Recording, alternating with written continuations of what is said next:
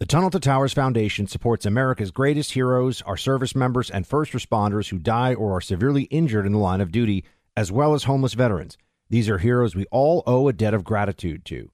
The Foundation's Gold Star, Fallen First Responders, Smart Home, and Homeless Veteran programs honor the sacrifices made for us.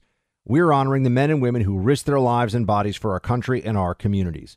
The Foundation's Never Forget programs engage people in 9 11 remembrance across America with over 80 runs, walks, and climbs a year. Not to mention, there are dozens of golf outings and barbecues. The Tunnel to Towers 9 11 Institute educates kids in kindergarten through 12th grade about our nation's darkest day while helping our nation keep its vow to never forget. More than 95 cents of every dollar you donate to Tunnel to Towers goes to its programs. Never forget 9 11 or the sacrifices of our country's greatest heroes.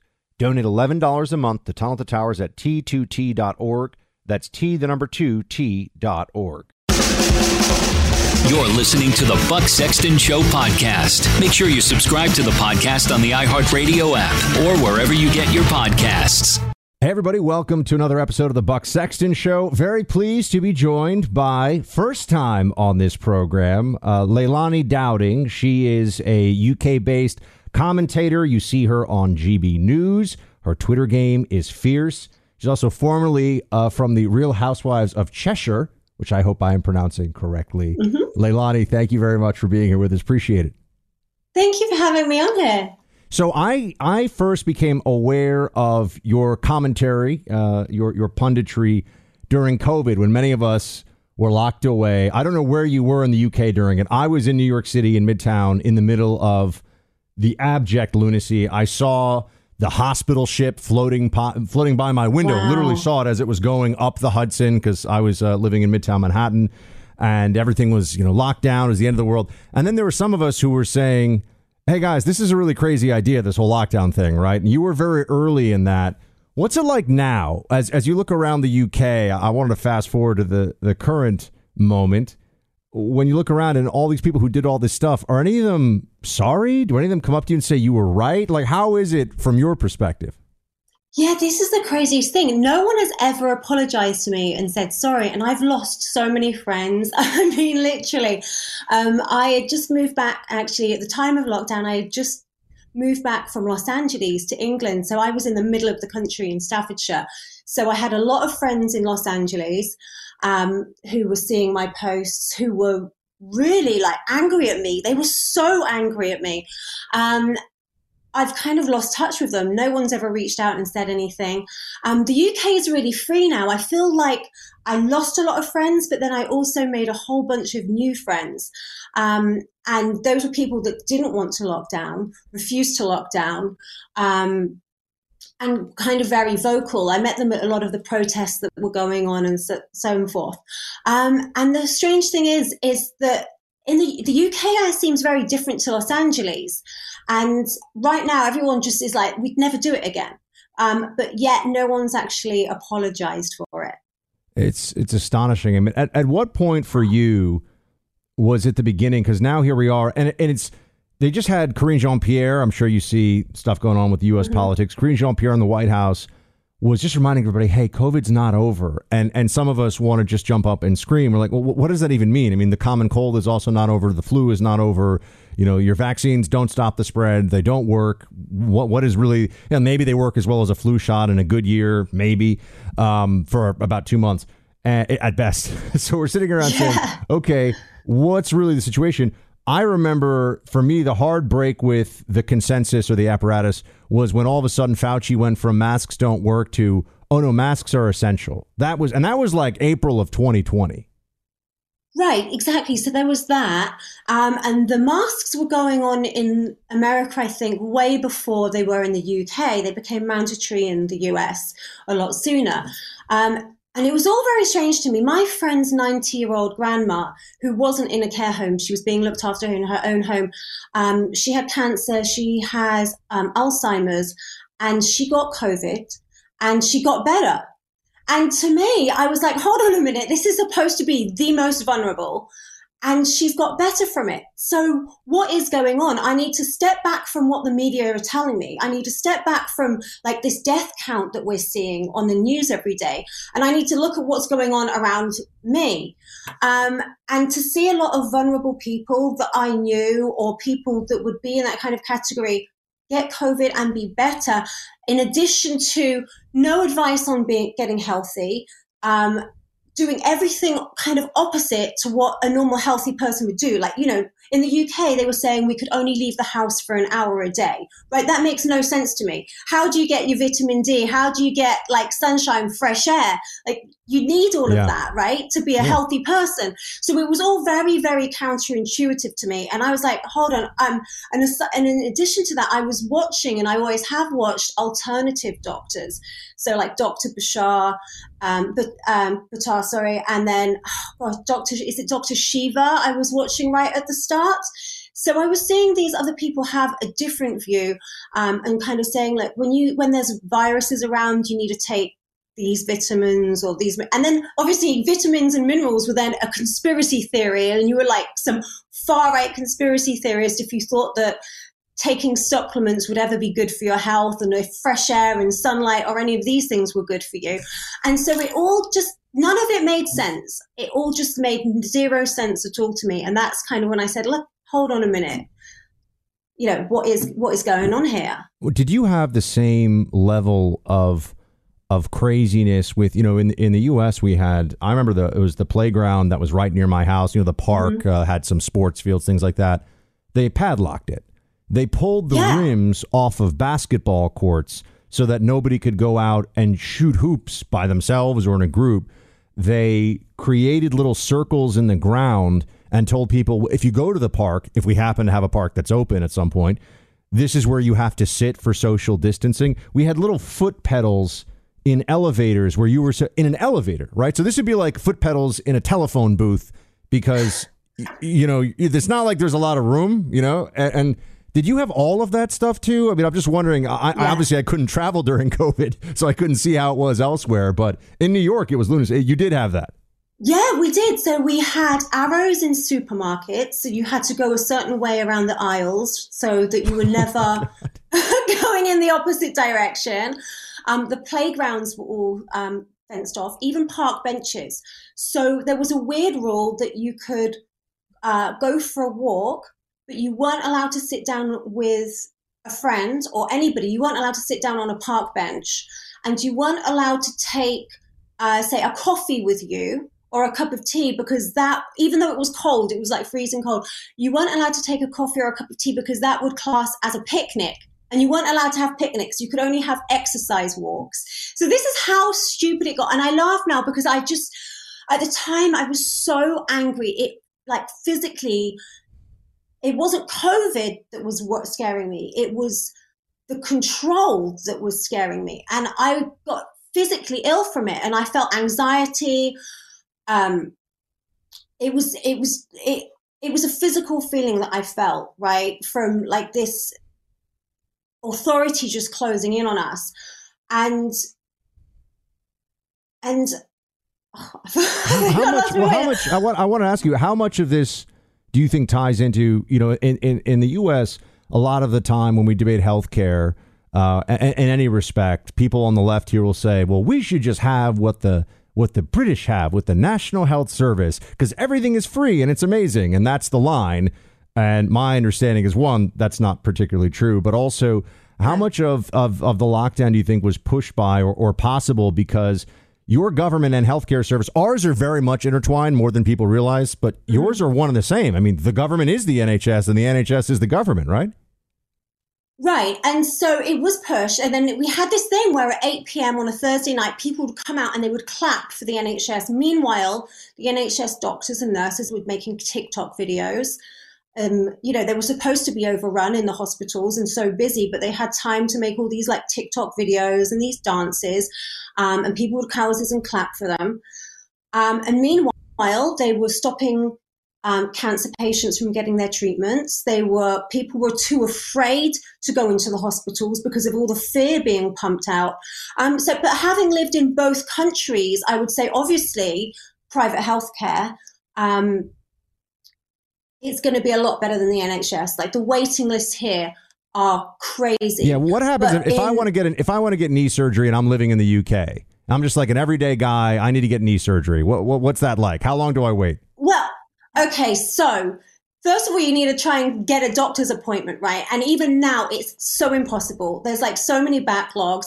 You have to call up at, say, nine o'clock in the morning or eight o'clock in the morning, stay in line to try and get an appointment over the phone because a lot of doctors still won't even see you, right? No. This is the craziest thing. Yeah. And then there's, and, and then you know, and then people can't get their appointments. So what they then do is they go into emergency care.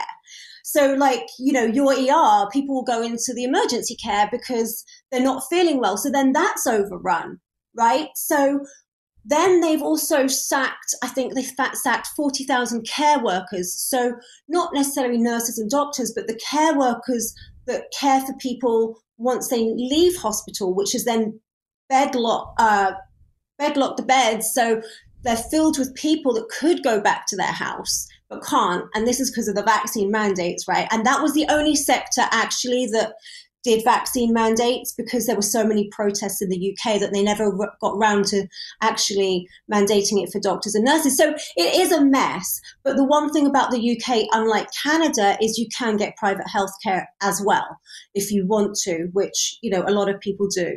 So I want to ask you about where it all stands now, because you started to get into that. Like, how, how is the situation when it comes to COVID uh, in the UK? I mean, here we it felt like we were almost about to get masks back on planes again, and then they backed off right. of it. But we know it always it's always in the background uh, background because these people are lunatics.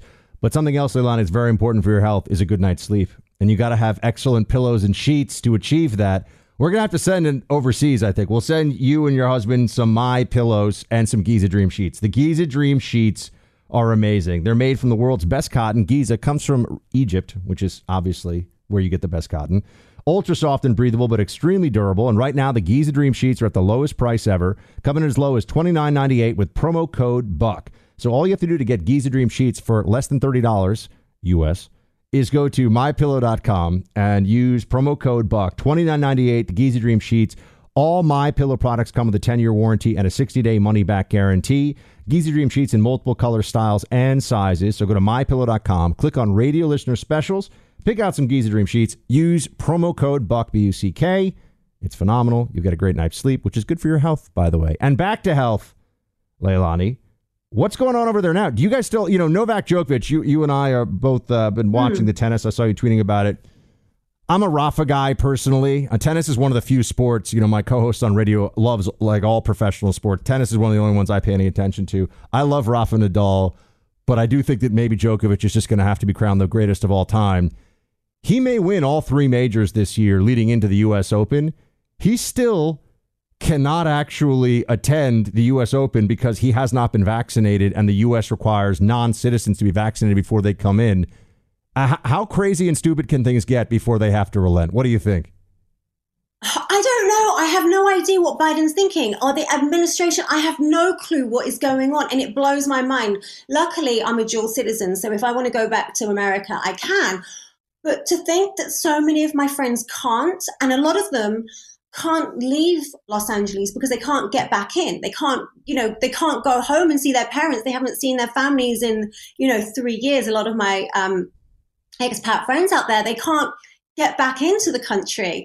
Um, so it's it's so insane to me, and to think that this is all supposed to be about health you know, this is like the fittest guy on the planet probably, and he can't get into America. It's it's madness. Um, but here, like I said, so there no, t- tell me, no, tell me what, what's going on in the UK with regard to these policies. Do they still have some lingering COVID uh, lunacy? So there's no mandates. There, um, they actually never got round to doing vaccine mandates for any jobs other than the care, um, the care workers, because of all the protests that went on. Because there would have been massive strikes in the NHS and, and all sorts. And, and, as I said, the NHS is like really overloaded. Um, so they didn't do that.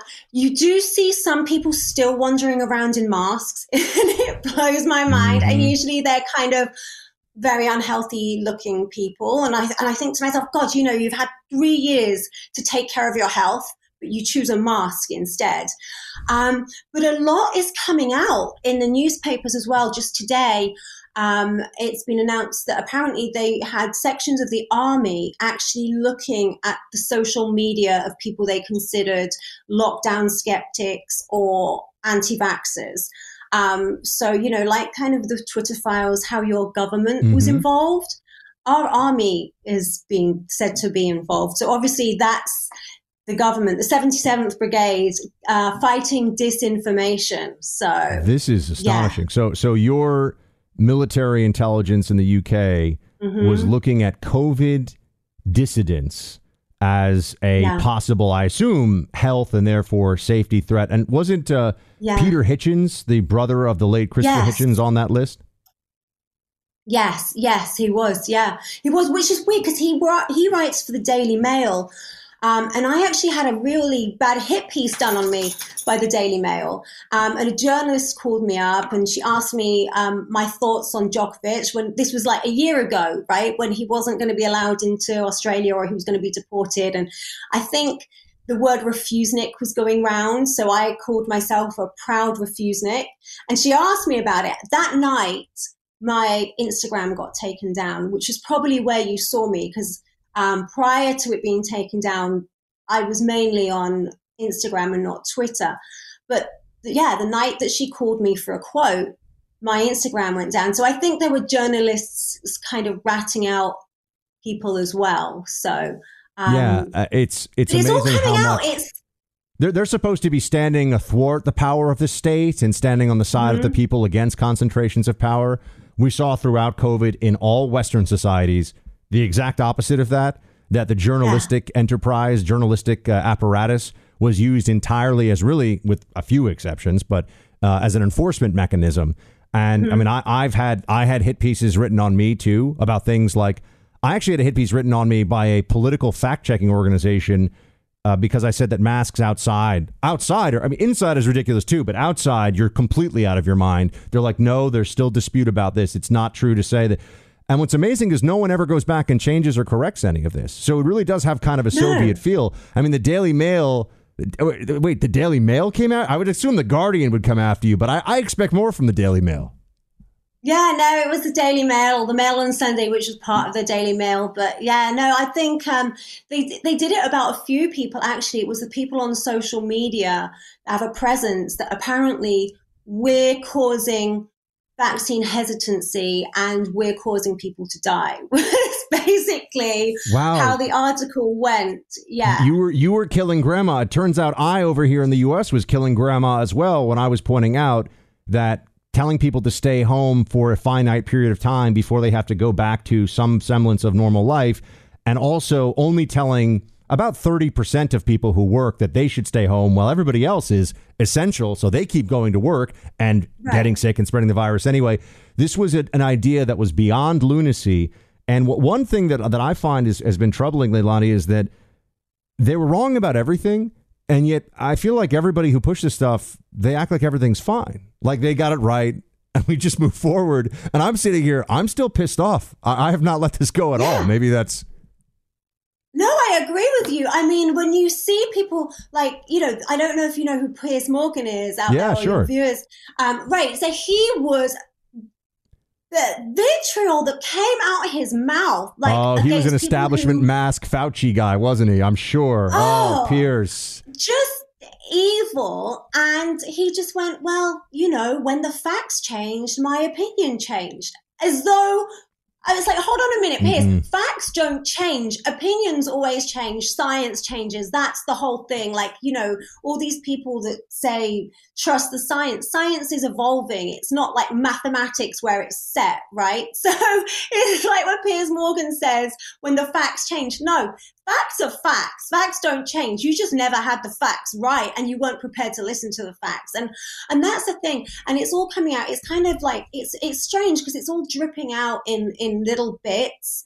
Um and I don't know whether that's because they have to do it that way because if everyone finds out that if the people that you know believed what the mainstream was saying and believed what our politicians were saying, if they found out the lies that went on all at once, I don't know what would happen. You know, it would just be so explosive that I think they have to like just drip feed out these little bits and bobs. I have said that to friends, by the way, that, that I, one argument that I, I don't think is, I, I think it's partially correct, is that a full accounting for, uh, how wrong the CDC and how honestly useless and even counterproductive it was, the only argument I could have or I can listen to against basically tear it down to the studs and it's a complete disaster is, you know, the CDC does, you know, provide funding for some, you know, for you know HIV research and it, it does things that that are are worthwhile. And when it tells people to uh, you know that there are some health aspects that it shares, not very many, but that are good. Basically, what I'm saying is. I worry that people won't believe the CDC now on almost anything, right? I mean, that's the only argument against mm-hmm. doing a full breakdown of everything that got wrong is then people won't listen to them about anything, including some of the things that they say are are true. I don't know if that's a feeling you have in the UK too, but because the CDC here was an, ab- an abject disaster. I mean, absolutely, the Centers for Disease Control got everything wrong, especially the vaccine stuff. And that's a funny thing, isn't it? It's like people, I think they depend on people forgetting and the short memory people have. So, you know, it was within like six months of Biden saying, um, literally, Biden said, this will stop the spread. It will 100% stop the spread. Rachel Maddow was saying, the virus will stop here. That's it. Take the vaccine, the virus stops. Then, next thing, like six months later, it's like, no one said it stops the virus. It just makes your symptoms less. It's like, no, no, wait a minute. But they did say that. And they kind of said that was going to be our only way out of lockdown. And so they depend on people forgetting a lot of it and, you know, forgetting their anger as well that they had. Yeah, I, I think. And I think ca- you're right. Go and I think you're right as well. I think that um, it will make people really skeptical. I mean, there's people now that are going to be skeptical of the old fashioned vaccines, not the mRNA vaccines. There are people that are going to be skeptical of all vaccines now because they've pushed this one so hard. There's going to be people that are going to be very, very skeptical of, of Big Pharma and probably, you know, rightly so to some extent that they don't believe everything that they get told in the future. Yes, I, I think the medical establishment also is suffering from, and this is um, really, I think, a bigger problem than even the CDC or what you'd see with the with the NIH and the credibility of the entity. That the medical field is in a point now where I, I think, out of either habit or hubris, I don't really know what the mentality is that's pushing it. Uh, doctors' offices, for example, in New York City, uh, where I spent a lot of my time and where I'm from originally, they require you to wear a mask still. You can't go into any doctor's office in New York City without a mask on. Now, same thing with hospitals and I'm sitting here saying, guys, y- this was all crap, right? You know this, and apparently mm-hmm. they don't, or they're unwilling to admit it. Uh, it's it makes no sense, and it's a year-round rule too. It's not even like a seasonal flu COVID thing. They're just like, no masks. We all mask now. That's what health means. Are you serious? Yes. That's so shocking to me. Because, like you said, going back to England now, I feel like people, although they won't apologize, they see that it's complete and utter madness. Um, and so, yeah, it's it's rare that you see anybody in a mask anymore. Yes, but I feel like in America, it got very political. It oh, was yes. like it was so political. It was a sign of who your affiliation was with politically by wearing one or not. I, it was so it was so strange. Yeah, your devotion in America to the mask I mean, first of all, there were people who literally were wearing "I voted for Biden" masks and things like that, or you know, Biden 2020. So, and it was all you know, Democrats were very pro-mask. It became an entirely uh, political bifurcation. Which side of this are are you on? And that that was troubling to me. But but also, I was saying for months on Twitter guys, just give it time. They're go- Fauci's going to say, actually, we need to double mask because the data will be so clear that cloth masks are worthless. And sure enough, and then I was retweeting my tweet from three months ago saying, hey, I don't have a medical degree, but how did I know that they were going to say that double masking was necessary? Because obviously there was a failure and there was a point there was a brief moment where they started talking about goggles i don't know if you saw this but they were saying yeah because hey, it goes in your eyes. Yes, because the virus could go in your eyes. Like I, I remember all this stuff, and yet I still come across people. A lot of people on planes in the U.S. will still voluntarily mask. And the thing about them that bothers me, I'm actually I'm contemptuous of it. I, I don't. I'm not like, oh, that's okay. Live in because we went through the. They didn't want to live and let live. Mm-hmm. If they could, and the Biden administration had the power here again, they would reinstitute the mask on plane rule for everybody, which is crazy. Not only because masks don't work, the CEOs of the airlines in this country have all come out to say our HEPA filtration systems on planes go down to the level of virus particles. The cleanest air that people are breathing anywhere in their life in a congregate setting, as Fauci would say, is on airplanes. So the place with the most concentration of masking scientifically for a place where there's a lot of people, so bars, restaurants, workplace, is the safest place, and that's where they wear masks. And I just feel like that's a perfect encapsulation of the madness. I lost friends over this too, by the way. Did you? Yeah, Yeah. no, it was crazy. I, I lost, I think I lost half my friends. I really, it, it's so mad. But I've got to say, we didn't have the double masking in the UK. So when I saw it, I did take a trip out to Los Angeles and I saw it for the first time. I was just like, I had to take a picture and send it to my friends and in, back in the UK and say, my gosh, this is really real. Like people are walking down the street double masked. And I mean, in the UK, so people would only have to wear them in the shops. You never actually had to wear them um, outside on the street. And you could also self exempt yourself. So I gave myself an exemption. I was just, and I didn't even have to prove it. I could go into a shop and say, I'm exempt. And they had to accept that as an exemption. But there were, um, so you'd see people and they would pull out a dirty mask from their purse, put it on, walk around the shop, Yeah. take it off, shove it in their bag, and it's it was so stupid. It, and I laugh about it now. I was so like I said before, I I it made me physically ill. I got such anxiety from it, and I've never been an anxious person, but I always know that you know you've got to listen to like your gut and your intuition and it was just telling me the whole thing was wrong right so i laugh about it now and i'm glad i can laugh about it now because the whole thing was just so absurd it was just so ridiculous and so absurd and none of it made sense I went to a restaurant at one point in New York City, and I sat down with a friend, and um, you had the the rule. And again, I don't know if you had the same. The rule was you had to wear the mask for the trip from the door of the restaurant to the table, and then take the mask off for the whole meal. You did not have to mask up between bites during the meal. But I sat down at this restaurant, and this is maybe uh, June of 2021, I would think, something like that. I sit down in this in this restaurant, and the manager comes running over and says, "Excuse me, sir, could you pull your mask up?" And I said, "Well, but I'm I'm sitting. Like this is the the rules are, you know, I can't eat through a mask, so the rules are I'm sitting." And he goes, "No, no, no. Here we request that until you've ordered your until you've at least ordered a drink or food, you continue to mask at the table." And I'll never forget, I pointed, there was a glass of water on the table already, and I said, That's a drink, isn't it? And his face was just, you know, cannot compute. yeah So the water doesn't count. I order a beer, and that's okay. The COVID won't come, but the water does. It, it people, I it changed my view of humanity, honestly, and it, it's in in pretty in a pretty scary way. And with the vaccines, the same thing. I mean, you had people that were cheering for folks to get fired from their jobs for something that was com- that was a complete failure and that never worked the way that they told us it would it would work and none of them seem sorry. I've I've seen one guy, he's actually an Australian fitness influencer who did a true mea culpa. Like I'm sorry to all my fans. I was Yeah. way too trusting and got all this wrong. I, have you seen anybody who's really come out and said, "Look, I'm I was a jackass. Uh, my my bad."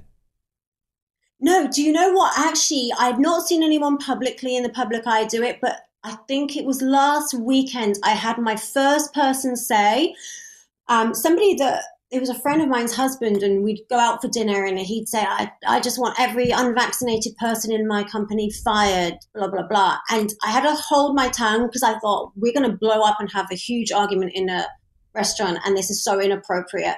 So he actually messaged me and he said, You know what? I've listened to this podcast and I've been doing a bit of research and I've done a complete and utter 180 and I am completely against. So that was the first one. That's my first one. Um, but that wasn't a friend I lost. It just became like we stopped kind of hanging out as couples anymore because it just got really awkward.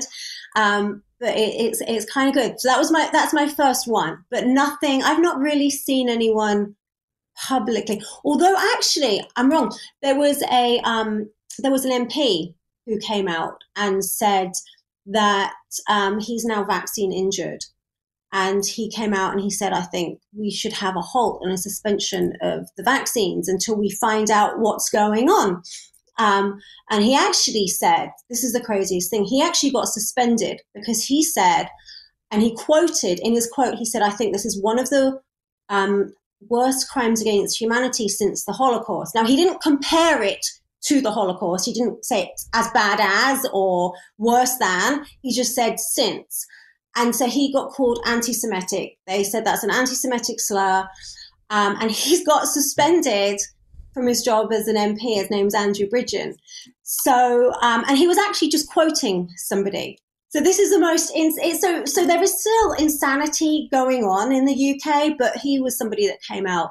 Um, and actually, there's a doctor, Aseem Malhotra, who um, I think on the early days advised people to take the jabs. Who father died um, after having one, and he's um, done a peer reviewed study and all sorts, and he's come out and said it. So there's there's maybe a, just a little handful of people.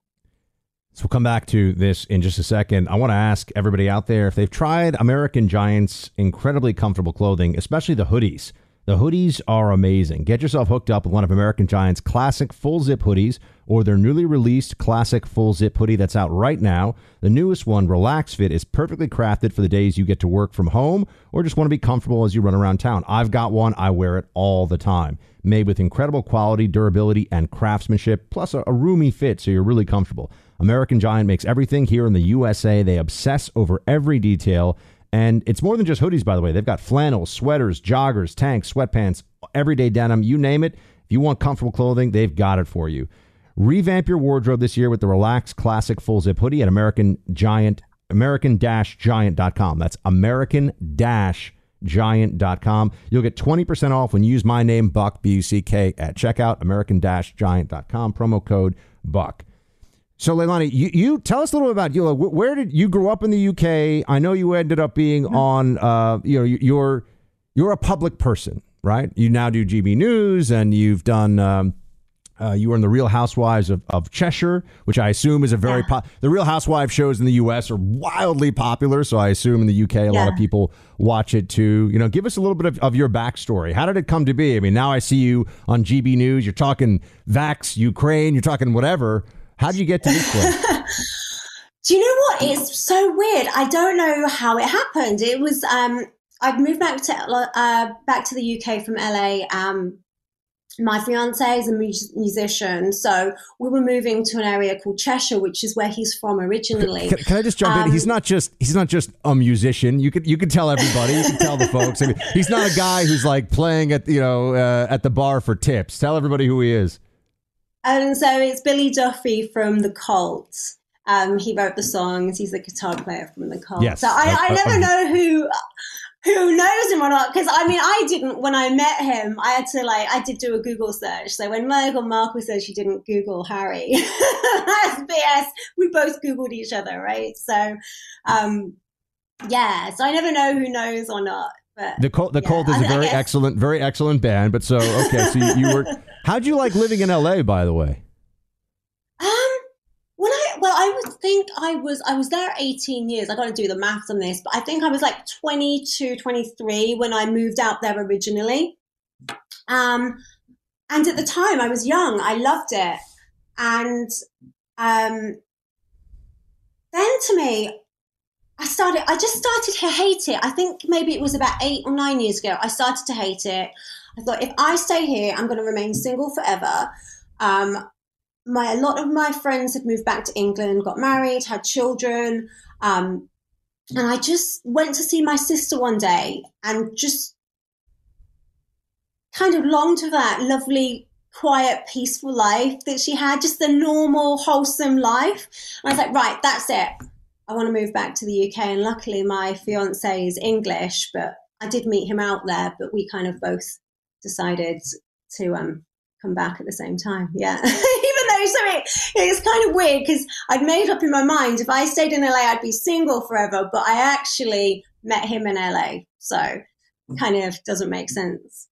I always get told by yeah. people um, that you find you find the person when you're not looking for the person. So maybe also when you're like, I'm never going to meet someone in this town, it's it's when it actually happens. I think for a lot of people, that that's a story that I that I hear uh, pretty. Yeah, no, it's true. I like in in my mind, I was like, right, I'm going back to England. That's it. And so maybe that took the pressure off when we, you know, on our first few dates. I was like, you know, I'm like. So, so how did back. the Real Housewives of Cheshire thing come together, and what's that like? What's it like to have the, um, I, you know, have the cameras and all that stuff around? Is it does it take some? Like I, have gotten used to having a microphone in front of me all the time. I'm not really. Yeah. I don't like cameras as much. I just like microphones. But you know, I have to we, we do the things for the media. Um, did you enjoy being on that show? What was that? Was that a trip? What was it like? No, you know what? It's funny. I did kind of enjoy it at the time, but there was a lot of arguments, which obviously they want drama, right? So I'm not saying it's staged because none of it was staged. I had genuine arguments and resented a couple of people and didn't get on with a couple of people, but they also wanted you to actually like make up. They, it, it doesn't look good if there's this constant conflict. And I just, I couldn't. I was really different to a lot of them. Um, not materialistic the way they were materialistic. When I saw the final edit of it, and they cut out stuff that's important to me. They cut out, say, like my walks with my fiance and my dogs. They cut out my niece. They cut out my sister. They cut out me with my horses. I was just like, you know what? I just don't want to, I don't want to stay in this. They film so much, but they really, really like just keep like the worst, nastiest, horrible bits. And actually, I feel like it's a good analogy for a lot of the news that goes on. You know, when, when you watch the BBC or something, and especially during COVID, I'm like, gosh, there's like all these good things going on. There's all these great stories of people getting better, and they're just really focusing in on like the worst thing and the death rates, not, you know, the 90 year old grandma who's who's got better. So to me, you know, I think there was a lot of parallels I saw in, in that as well when I was doing the housewives and then once I'd left it and was back, I'm going just like it is actually. I guess uh, TV and, and the news is like a reality show, just picking the worst out of people. Well, you know, uh, with the with the internet, there's something we talk about a lot, uh, particularly in conservative media here. That, that places like CNN, uh, which back in the in the 90s and, and the 80s to some extent, I forget when CNN first came online, but uh, back in the 90s, it was a news ticker, right? So you could turn on CNN right. to get the news, and so that was its value. It was just, hey, you know, this is what the stock market's doing, and you know, this country is uh, some kind of a conflict, and it could be it, it, always had a perspective and it was it was democrat leaning but it was presenting news but now because of the internet and there's a million news sites and it's instantaneous and then there's also social media and the sharing of news there some of these news entities have had to just go more and more into the outrage machinery and and essentially propaganda and manipulation of emotion yeah. just to draw audience right so this is where you got into commentary really in place of news at a lot of places entirely. Mm-hmm. Um, and it's also why I think people who watch the news uh, too much, and I work in the news, but I always say, I tell people, listen to my podcast and then go for a walk in the park. Like people who do too much of this, um, it it is designed to make them unhappy. And it is warring propaganda machines for the most part. So you, you it's like you need some of it, but not too much of it. Right, and I think um, in the US as well, it's not as bad as in the UK because the UK have this like governing body called Ofcom, and they're supposed to, you know, usually Ofcom is what people write to them if um, someone's wearing something a little bit too skimpy on like our equivalent of dance of uh, you've got is it Dancing with the Stars you sure. have, and you know, so we've got like Dancing on Ice or Strictly Come Dancing, and if something's someone's wearing something too skimpy, like people will write in and complain. But what's also happened is that people will do that if they don't like what's being said about the vaccines or if they don't like what was being said about lockdown. They'll be like, this is really dangerous. And then they flood um, places like GB News with all these complaints. And then people kind of get investigated and it's just this whole long drawn out process. So instead of being like this you know, regulatory body that that is balanced it's all it's become part of this like misinformation yeah. machine and then you see like the the chief executive of ofcom then is going to davos and speaking to the wef so it's like hold on a minute like this is all so intertwined with the british media it's very it's it's yeah it's very different from uh, the us i think yeah well i don't think you guys have uh, obviously you don't have a constitution, but I don't think that there's the same uh, legal protections for speech, right? I mean, if someone says something that exactly. is essentially disturbing the peace in some capacity, meaning that it says something that upsets enough people. I always see these articles in the Daily Mail, which, by the way, is is a news site that I I you know read a lot. Well, the cops will come knock on the or do you, Bobby's do we call them Bobby still? Is that, yeah. is that right? Okay. I don't know. We don't do it so much anymore. Yeah. But you know what? I've noticed actually we're picking up a lot of the American terms because it used to be police and cops used to be so American, but now everyone says cops here. So yeah, it's, it is it is a quick and easy up, yeah. easy shorthand. Um, by the way, since since we're talking linguistics for a second here, so would your accent be considered? I'm I'm fascinated by British accents. I've talked about this on radio yeah. because they de- like first of all whenever there's a historical piece so if, if we're setting a, a, a, show or a movie in ancient rome even if it's made by americans we needed them all to have british accents which we which is kind of funny right because they would have been speaking latin so why they have to have british accents as opposed to american accents never but we just think like oh fancy historical british but then you also have there's like fancy accents up here. And they well, oh, I like I do like things, yeah. you know, like you have the, the you know the like so the the soldier, the everyday soldier is going to have more of, I guess, a, a Cockney accent. And the so is yes. your accent Mancunian or what? What would yours be considered? No. Okay, so mine is really messed up. So I'm from the south of England. Um, so I would think it would be considered quite posh. But then I went to live in London for a bit, and I don't know, my accent just seems to keep changing all the time. And then I moved to America where everyone thought I was Australian because I started to pick up this twang. And I think when English people move to America, they start to sound Australian. Um, and I don't know how that is, but that that does kind of happen. You get before you sound American, you start to sound Australian. But then I moved back, and my fiance is from Manchester, so he's Mancunian. So then I pick up these northern bits. But now I actually live in the middle of the country from Birmingham, I don't know if you've ever watched Peaky Blinders. Oh, it's so one of my favorite shows. Yes, yeah. ma'am. So it's that kind of so mine is just it's a mess. And depending on who I speak to, I somehow pick up little twangs of things. It's very strange. It's very strange. I've got a weird accent. And also, so wait, can you? This would be kind of fun because most people, by the way, will listen. So we, we will have people watching on video so they can see you, but most people will be listening to this on on uh, on audio only. So if you were going to tell me in an American, like speak for me in an American accent, your version of the most American accent you can do about um, why, you know, w- w- did you spend much time in New York too, or only Los Angeles? No, just LA. Just Los Angeles.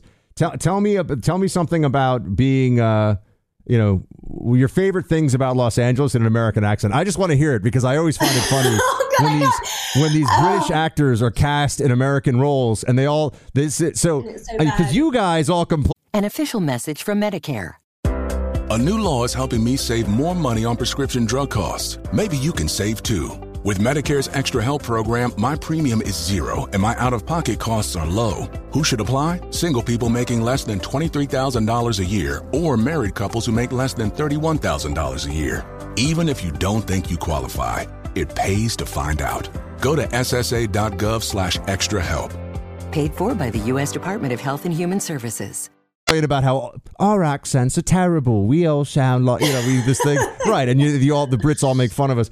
But I, I see all these guys who come over and they try to do the American accent and they all kind of talk like like their face is really tight. They're like, "Yeah, now I'm American," you know? So, what is your do um, an American accent about Los Angeles living for the audience for a second? I I just have to do it like I have to ask for something. Can I like have some water, please? Is that okay. it's go, like kind of, go, and kind of. and can I have some butter?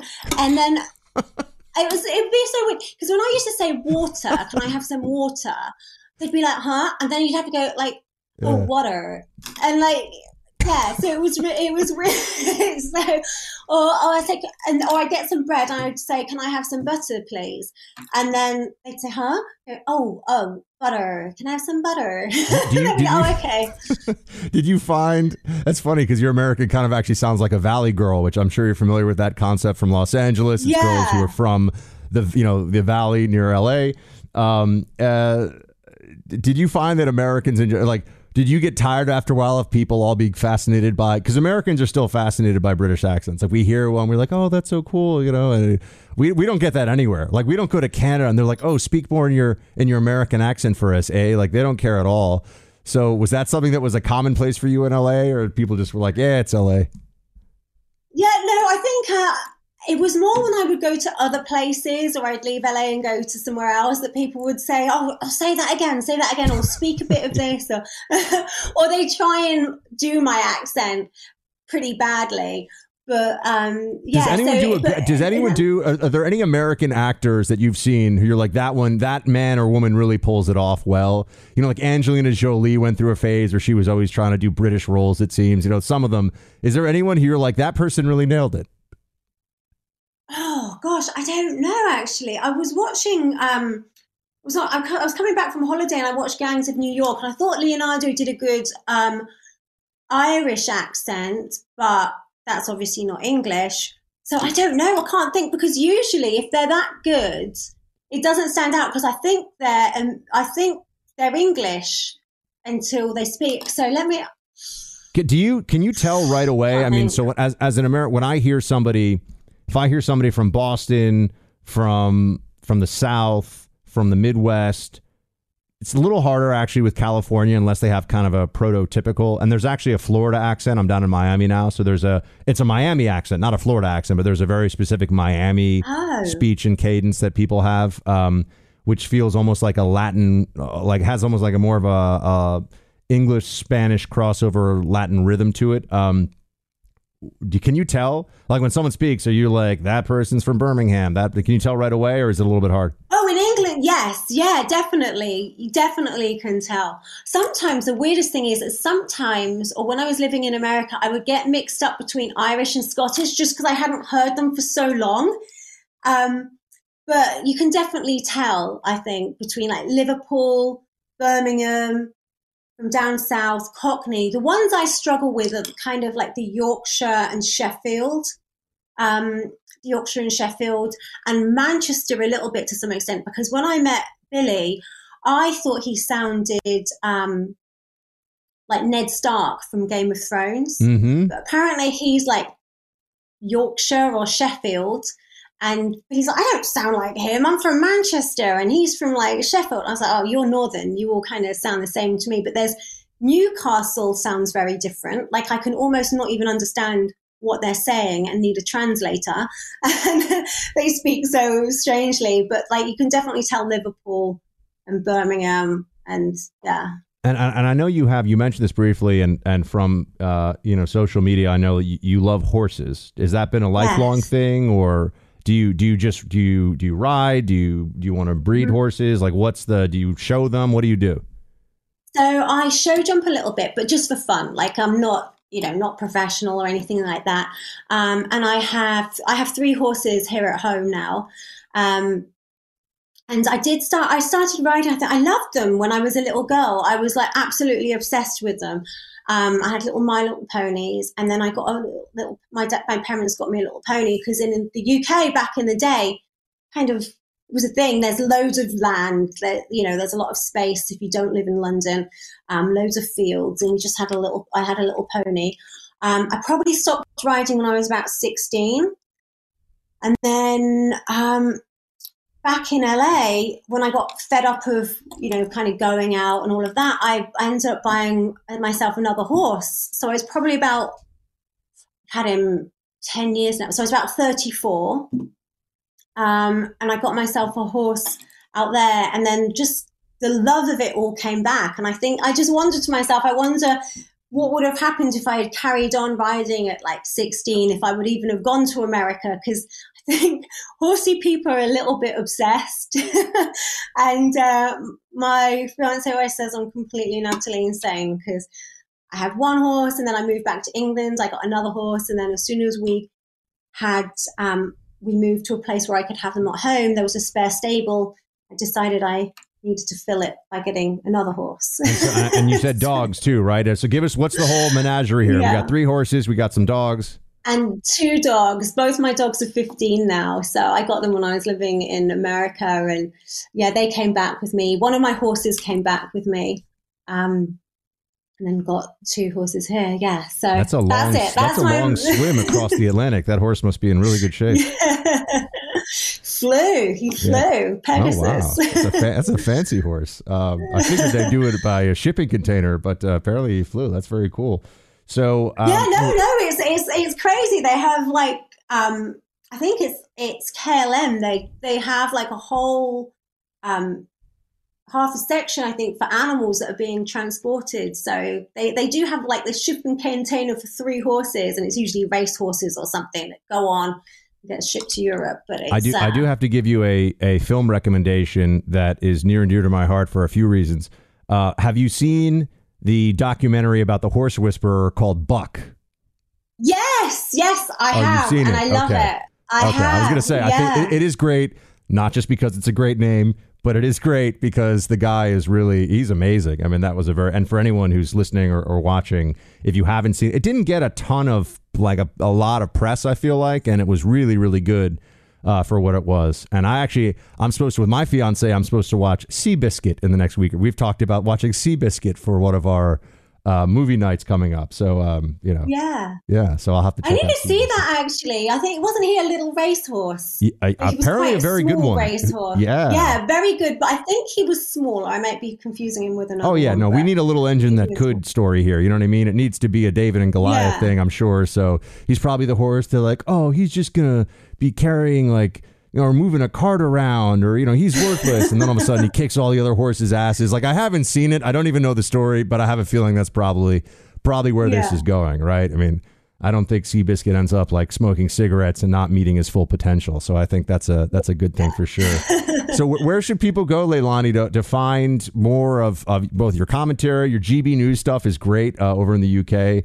Um, I know you're doing stuff with Mark Steyn over there, right? So where should people follow yes, you? Yes, yeah.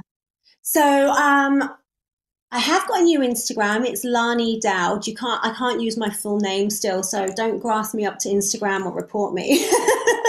um, and Twitter, uh, it's Leilani Dowding. Um, and I also am hosting a show on a channel called Ickonic.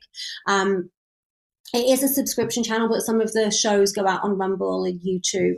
Um, and it's it's in, kind of in, it's talking about what's in the news. But because we're not on TV, we're not governed by Ofcom, and we can just speak freely and have people who want to say how they feel and how they really, really feel on there. So that's on ickonic.com. And it's ICK, um, like David Icke. gotcha. All right, cool. Well, go check out Leilani's work. Thank you so much for being with us and for standing strong during the lockdown and COVID madness. It was good to have uh, some additional friends from across the pond on that one. Thanks. No, you too. It's great. Like everyone, you know, both sides all standing together. Thank Absolutely. You. All right. Thanks. Born from the tragedy of 9 11, the Tunnel to Towers Foundation made a promise to ensure we never forget.